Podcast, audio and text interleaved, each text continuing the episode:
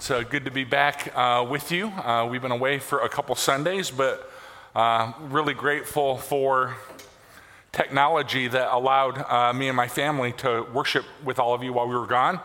Uh, the first Sunday, we were traveling through Wisconsin to the Upper Peninsula of Michigan to spend some time with my family, and we live streamed the service. Um, Cheryl watched, I listened, I was driving, so, you know, got to keep it safe. Uh, and then uh, the second Sunday, we were driving through the Upper Peninsula uh, to be uh, near my wife's family, and so we were we live streamed with you guys then too. So it's really kind of cool uh, that we have that ability to do that. It was like like we were right here with you. So I'm glad we're I'm glad we're able to do that. Home audience, we want to welcome you. We're we're glad that you're you're with us. I know it's not exactly the same, but it certainly fills a hole. So. Um, we're going to be uh, continuing on in our sermon series today uh, that Scott did a really, really good job the last two weeks, uh, kind of working through the first two uh, signs of John. And so we're going to be in John 5 eventually, if you have your Bibles.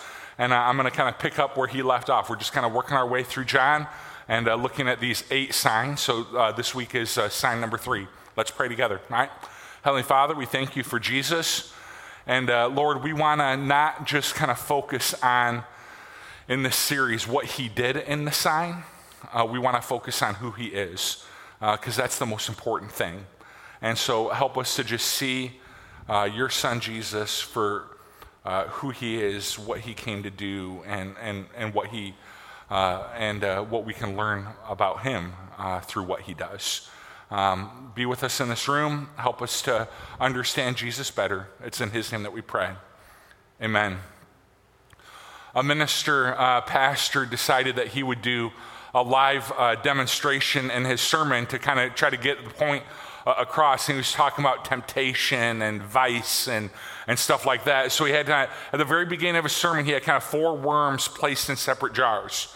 And the first worm was placed in a jar of alcohol. The second worm was placed in a jar of cigarette smoke. The third jar was placed in a, a jar of chocolate syrup. And the fourth, fourth worm, excuse me, was placed in just good, clean soil. And he went on and he preached this great sermon on vice and temptation and overcoming and all of that. And at the very end of the sermon, he said, All right, let's take a look at our jars again. And the first worm in the first jar that was in the alcohol, dead. The second worm in the second jar, cigarette smoke, dead. The third worm in the third jar, chocolate syrup, dead. And the fourth worm uh, in the fourth jar, which was the good, clean soil, alive.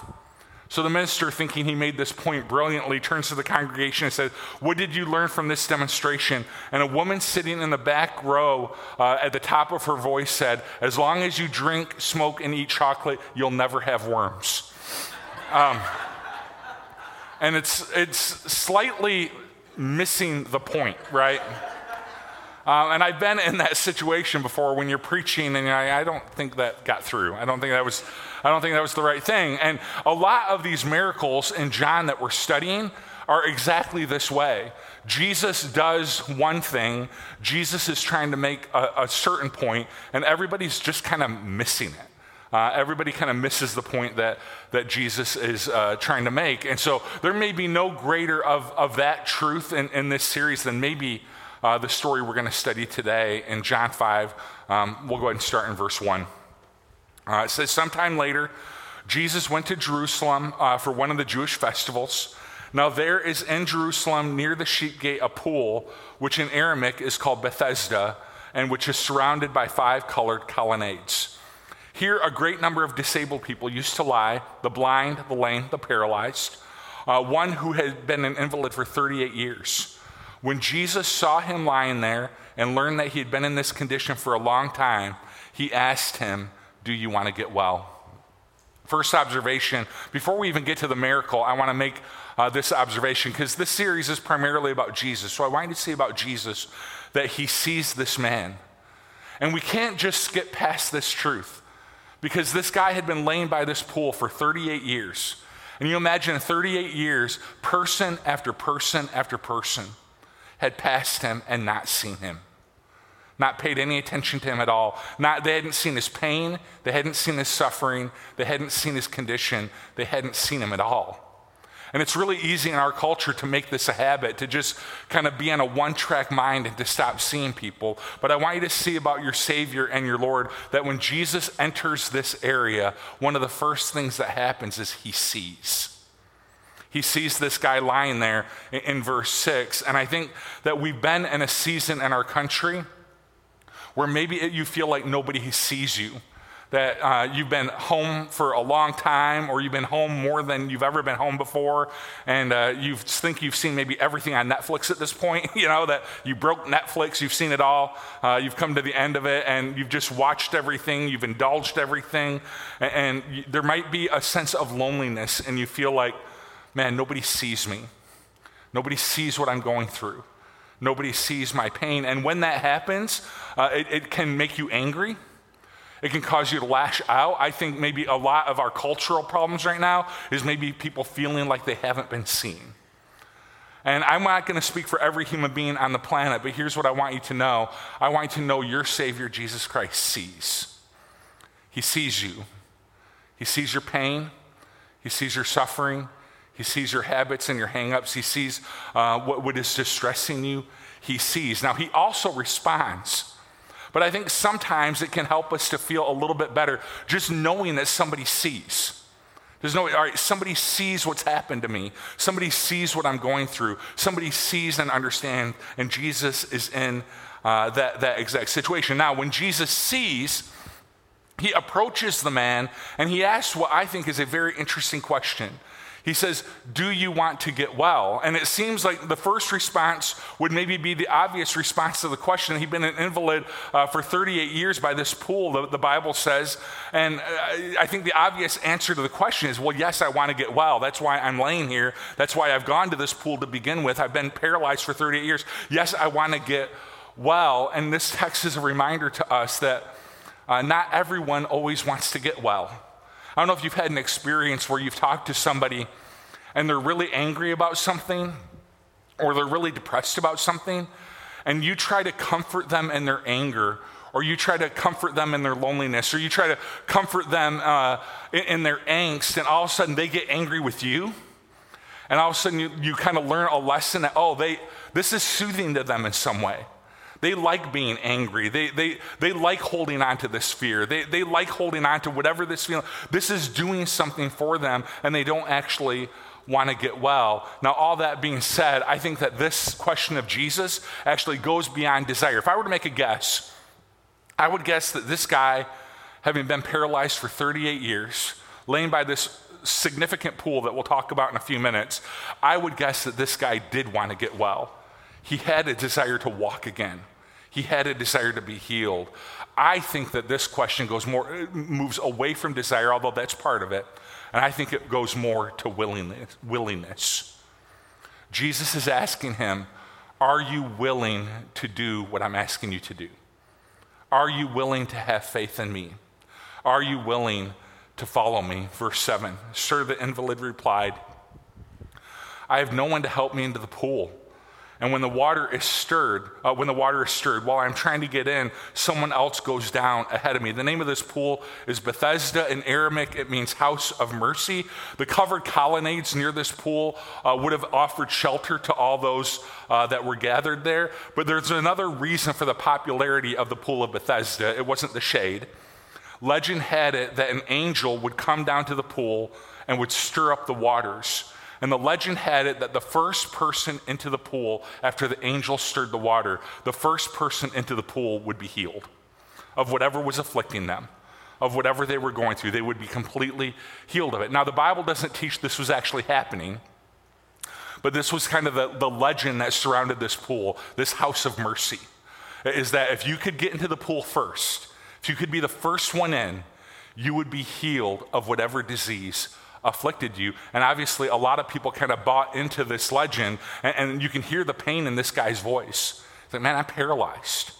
I, I, can't, I can't get into the pool by myself, and nobody sees me.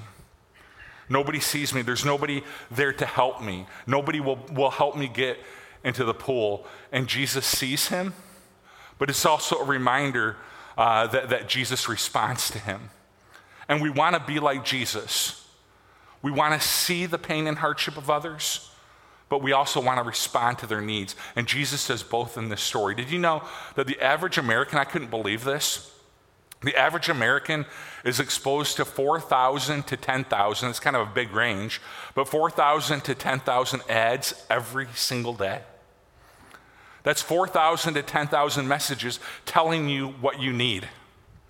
Right? It's, um, it's, a, it's a reminder to me that sometimes we have to get out of the space. This is what I need.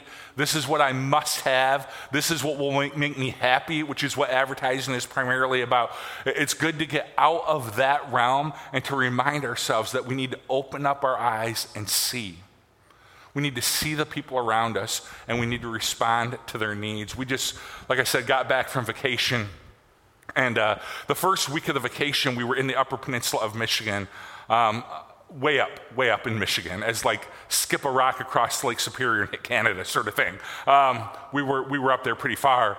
And uh, I, I love it up there. It's quiet, it's time to disconnect. And we were staying in this cabin. And uh, the first night there, we realized the remote, remote control didn't work. And I was like, I'm not going all the way to the you know, to get new batteries or whatever. I'm, you know, I'm on vacation, right? So I'm not going to worry about the batteries. And what that started was just a week where Cheryl and I literally did not watch one minute of TV for an entire week. It was blissful. I, I didn't have any idea how much I was, how little I was missing, right? It would be the right way to say it. It was, it was blissful to just disconnect from all the advertising and all the politics and all of this stuff and just enjoy God's creation, enjoy our, our kids, have conversation, read um, good books, and, and do that sort of thing. And it's just a reminder that every once in a while we, we need to disconnect.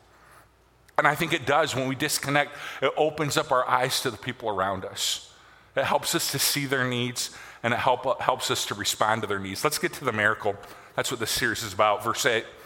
Then Jesus said to him, pretty simple miracle here. Jesus said to him, Get up, pick up your mat, and walk. Jesus doesn't need a mystical, magical pool, does he? Right? If Jesus wants to heal someone, like, hey, get up, walk, take your mat, go home. And at once, verse 9, at once the man was cured. He picked up his mat and he walked. The next, the, the day on which this took place was the Sabbath, that's significant. And so the Jewish leader said to the man who had been healed, It is the Sabbath. The law forbids you from carrying your mat. Right? It's a very kind of religious thing to do, right? He replied, The man who made me well said, Pick up your mat and walk. So that's what I did. And they asked him, Who is this fellow who told you to pick it up and walk? Well, I talked to this guy, verse 13. The man who was healed had no idea who it was, for Jesus had slipped away into the crowd uh, that was there. Verse, and so go back to verse 8. Jesus is exercising authority over this man's ailment, and he heals him.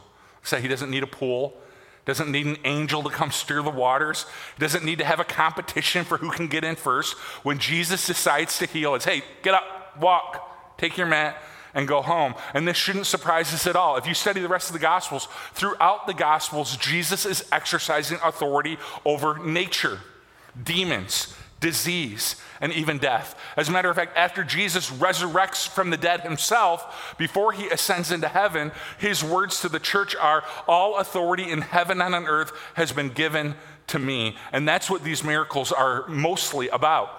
They are about his authority, his power, and his character that he sees a need and with a single word he meets a need. So the question becomes in this text what is the proper response to this miracle?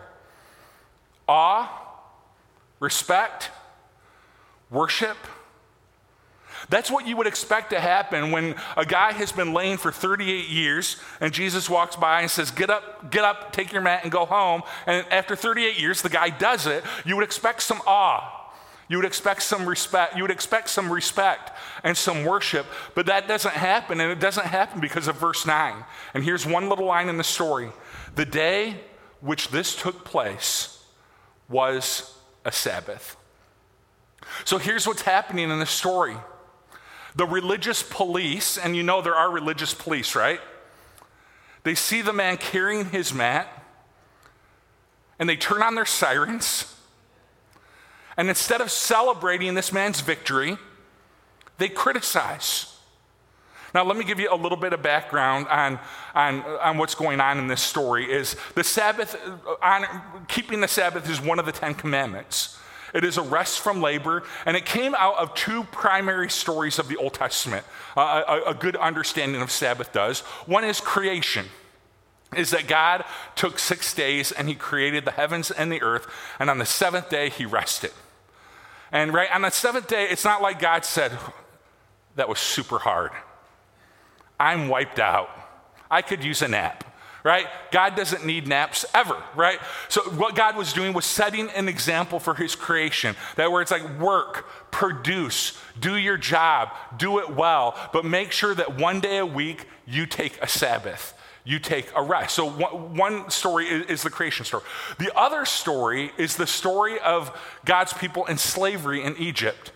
And in Egypt, it was hard labor. God's people had been enslaved there, and they are making bricks in the hot sun day after day after day. And in Egypt, there was no Sabbath, or there was very little Sabbath. It was just work, work, work, work, work.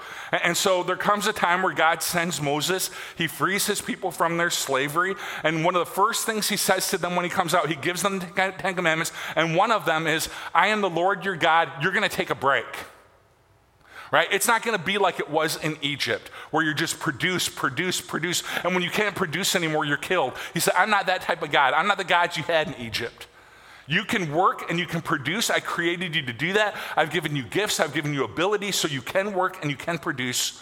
But one day a week, one day a week, you are going to take a break. You're going to Sabbath. You're going to rest.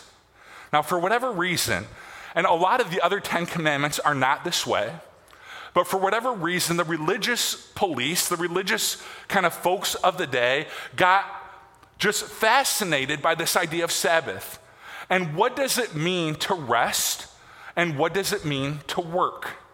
And so, more than any other commandment, they developed a list of rules and restrictions uh, outside of Scripture, honestly, for what you could and couldn't do uh, when, when it came to work. And listen, in some Jewish communities, not all, but in some Jewish communities, they still take this very seriously.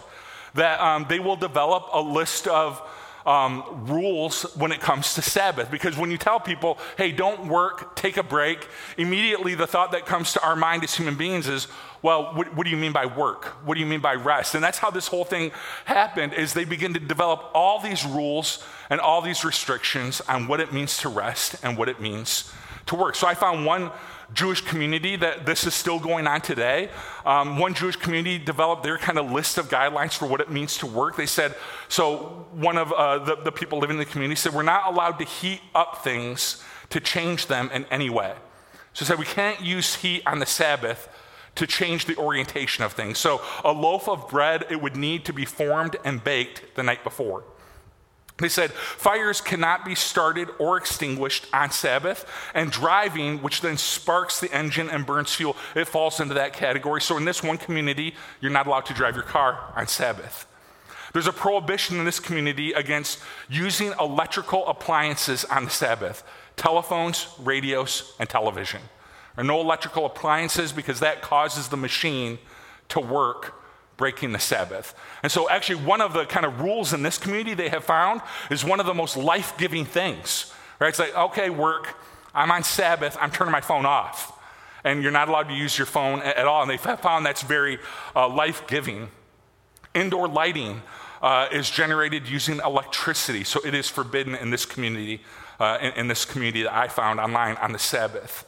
Um, things that are attached uh, through glue, sewing, and perforation uh, cannot be unattached for any purpose on the Sabbath.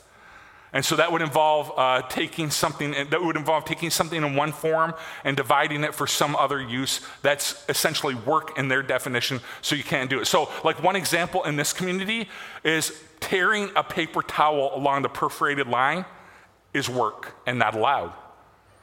And so the day before Sabbath, they get a stack of paper towel that they can use on the Sabbath. Now, here's the bad news toilet paper fits into the same category. All right, so you better get all your toilet paper lined up. So you can just see how, how this becomes law, right?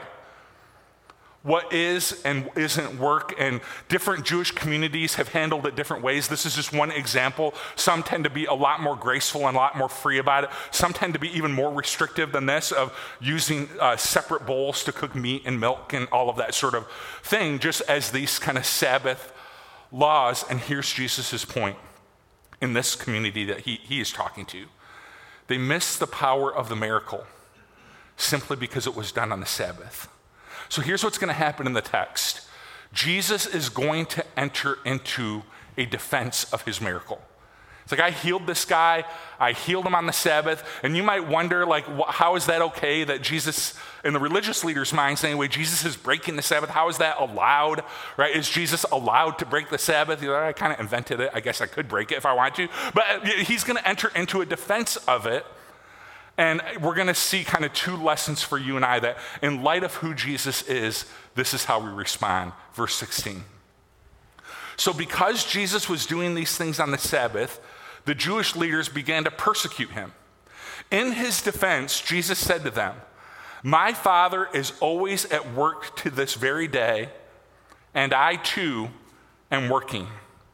For this reason, they tried to kill him all the more. Not only was he breaking the Sabbath, but he was calling God his own Father, making himself equal with God. So, listen, if you ever hear anybody say, that Jesus never claimed to be God. It is utter foolishness. There, are tons of stories in which Jesus does that exact thing, and can, this is one of them, where they perceive that by Jesus calling himself the Son as equal to the Father, that Jesus is claiming to be God, uh, and, and, he was. He was God the Son. And so they, this propels them into a, a place where they are looking to persecute him and eventually kill him. But here's Jesus' point in this part of the text. He says, Listen, when it comes to Sabbath, do the right work. Do the right work. Jesus' point is that God works on the Sabbath. We, we actually just sang a song about this that you're always at work, always at work, always at work, right? God works, Jesus works. And the general law of Sabbath is a good one. it, it is. Uh, I, I've always had a theory about the kind of traditional American view of retirement is necessary because of the way we approach work. Right? The way we work in this country is not sustainable. It's just not. It is work, work, work, work, work. So the idea and the law of Sabbath is a good one, but don't lose perspective that there is good and godly work that can be done on Sabbath. All right?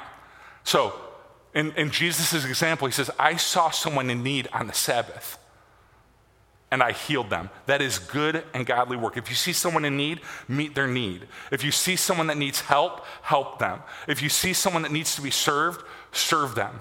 Now, this is not to say that we don't sometimes withdraw and disengage and just take a rest uh, fr- from that sort of thing, but it is to say that in general, there is good and there is godly work that can be done on the Sabbath. And this is one of the, there are multiple miracles that Jesus does that he does on the Sabbath to make this very point that there is godly work, there is good work that can be done on the Sabbath. Remember the two greatest commandments? The two greatest commandments are love the Lord your God with all your heart, soul, mind, and strength.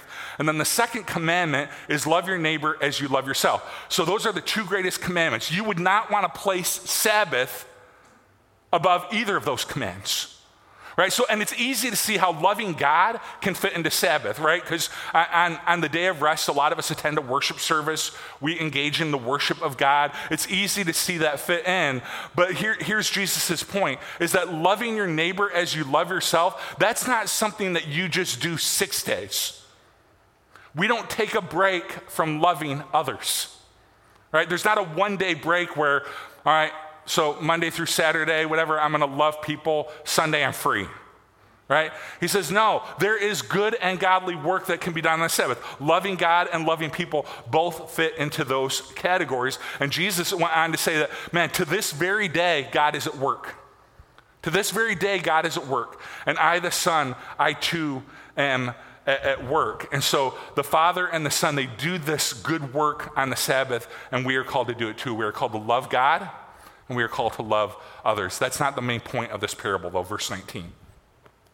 Jesus gave them this answer Very truly, I tell you, the Son can do nothing by himself. He can only do what he sees the Father doing, uh, because whatever the Father does, the Son does also. For the Father loves the Son and shows him all he does. Yes, and he will show him even greater works than these, so that you will be amazed. For just as the Father raises the dead and gives them life, even so the Son gives life to whom he is pleased to give it. Moreover, the Father judges no one, but has entrusted all judgment to the Son, that all may honor the Son just as they honor the Father. Whoever does not honor the Son does not honor the Father whom he had sent. So here's what Jesus wants us to see in light of who he is in light of his authority, in light of uh, the, the miracle that he's just done, he says, uh, I want you to honor the Father and I want you to honor the Son. The word honor, all it means is to ascribe the proper worth to a person. And we are living in a time right now where we are seeing a breakdown of honor in general. I think it's important that a, a spirit of honor be revived in our country. When you talk about things like racism, when you talk about things uh, like classism and sexism, they would all be eliminated and dealt with with a spirit of honor that says, I'm going to honor you. I'm going to honor you because you are created by God and you are loved by God. Jesus died for you. I am going to honor you. Everything, uh, all, a lot of the problems that we're facing as a country would be dealt with if we could revive and resurrect a spirit of honor. But even more important than that, Jesus says, honor the Father and honor the Son. Remember, he's speaking to a group of people that they were all about honoring the Father, uh, and they felt like they knew, honored, and worshiped God the Father. But here's Jesus' point God the Son is right in front of you. And he's done this miracle and you can't see it in part because of legalism and in part because you think he's breaking some rule that he's not never not actually breaking. The sabbath was never intended to circumvent loving people right? Um, that, that, that wasn't the purpose of the sabbath is to take a break from loving others. So said you don't even really understand sabbath to begin with but think about how jesus' words must have land, landed. Whoever does not honor the son does not honor the father who sent him I'm guessing you could hear a pin drop. And he's right. Jesus is worthy of honor and glory and praise. So, how do we honor him? What does that look like? Verse 24 tells us Very truly I tell you, whoever hears my word and believes him who sent me has eternal life and will not be judged, but has crossed from death to life. We honor him by believing him and by believing in the one who sent him. I don't really like the translation here uh, in terms of the word believing, because in this country, um, believing and acting has become kind of convoluted. So you could hear somebody say, I really think it is your civic duty to vote. Um, I, I, really, I really believe every person should vote. And you might find out that that person hasn't voted in 20 years. And that would bug you if you found out someone kind of advocating, hey, you should vote, you should vote, you should vote, and you find out they haven't voted in 20 years, that's kind of weird. They're kind of a hypocrite, but that English allows for that. Uh, English allows for both of those things uh, to be true. Um, you, you, might say, you might hear someone say, man, I think every single person should be treated with kindness. And they say that again, every person should be treated with kindness. And then you go to their Facebook page and they're just awful. And you'd say, man, that guy's a hypocrite or that, that woman's a hypocrite. But English allows for both of those things. Um, you might say, here's someone say, I believe in Jesus. But then, like, you kind of see their business practices Monday through Saturday, and it appears that his will and his way doesn't even cross their mind. And like I said, you might think they're a hypocrite, but those two things can exist in English. In the first century, those two things, in the language, those two things uh, really can't exist. So I, I like a, a, different English word for what is used here for believing in the Son. The way we honor the Son, the way we honor the Father is by believing. And I like the word persuaded over belief. that I am persuaded that Jesus is who he said he is. I am persuaded that God's ways are best. I am persuaded that Jesus is leading me to life. I am persuaded. And I like that word a little bit better because to be persuaded is to take action in, in, in, our English language. And this is how we honor him. We become persuaded through his miracles, through his words, and through his resurrection. We become persuaded that he is who he says he is. And so when we are persuaded, we follow his commands. We obey his teachings. We follow his example. That you honor Jesus when you love well. You honor Jesus when you demonstrate righteousness. You honor Jesus when you pursue holiness. So, this is a miracle where Jesus tells a man, hey, get up, take your mat, and go. But I think he's essentially telling us the same thing. Would you get off your mat and, and do the right thing, help others? Would you get off your mat and would you honor Jesus? And I think that this might be exactly what our community and what our nation needs to hear right now is loving God and loving others, helping others, honoring Jesus. However you want to say it. Love God, love people. It's the two greatest commandments. Let me pray for us. Heavenly Father, we thank you for Jesus. We thank you for the power of his example, the power of his resurrection. Uh, pray that we would uh, follow his example and that um, we would honor him with our lives by following his example, by obeying his teachings, by living the way that he lived. And that we would do the right thing by helping others. Whenever you've laid it on our heart and kind of put a person in front of us that, that I, I believe you're leading us to help others. So when, when, when you've put us in a position to do that, that we would do it, that we would pick it up and, and help, and that we would honor Jesus by living for him. We thank you for Jesus. It's in his name we pray. Amen.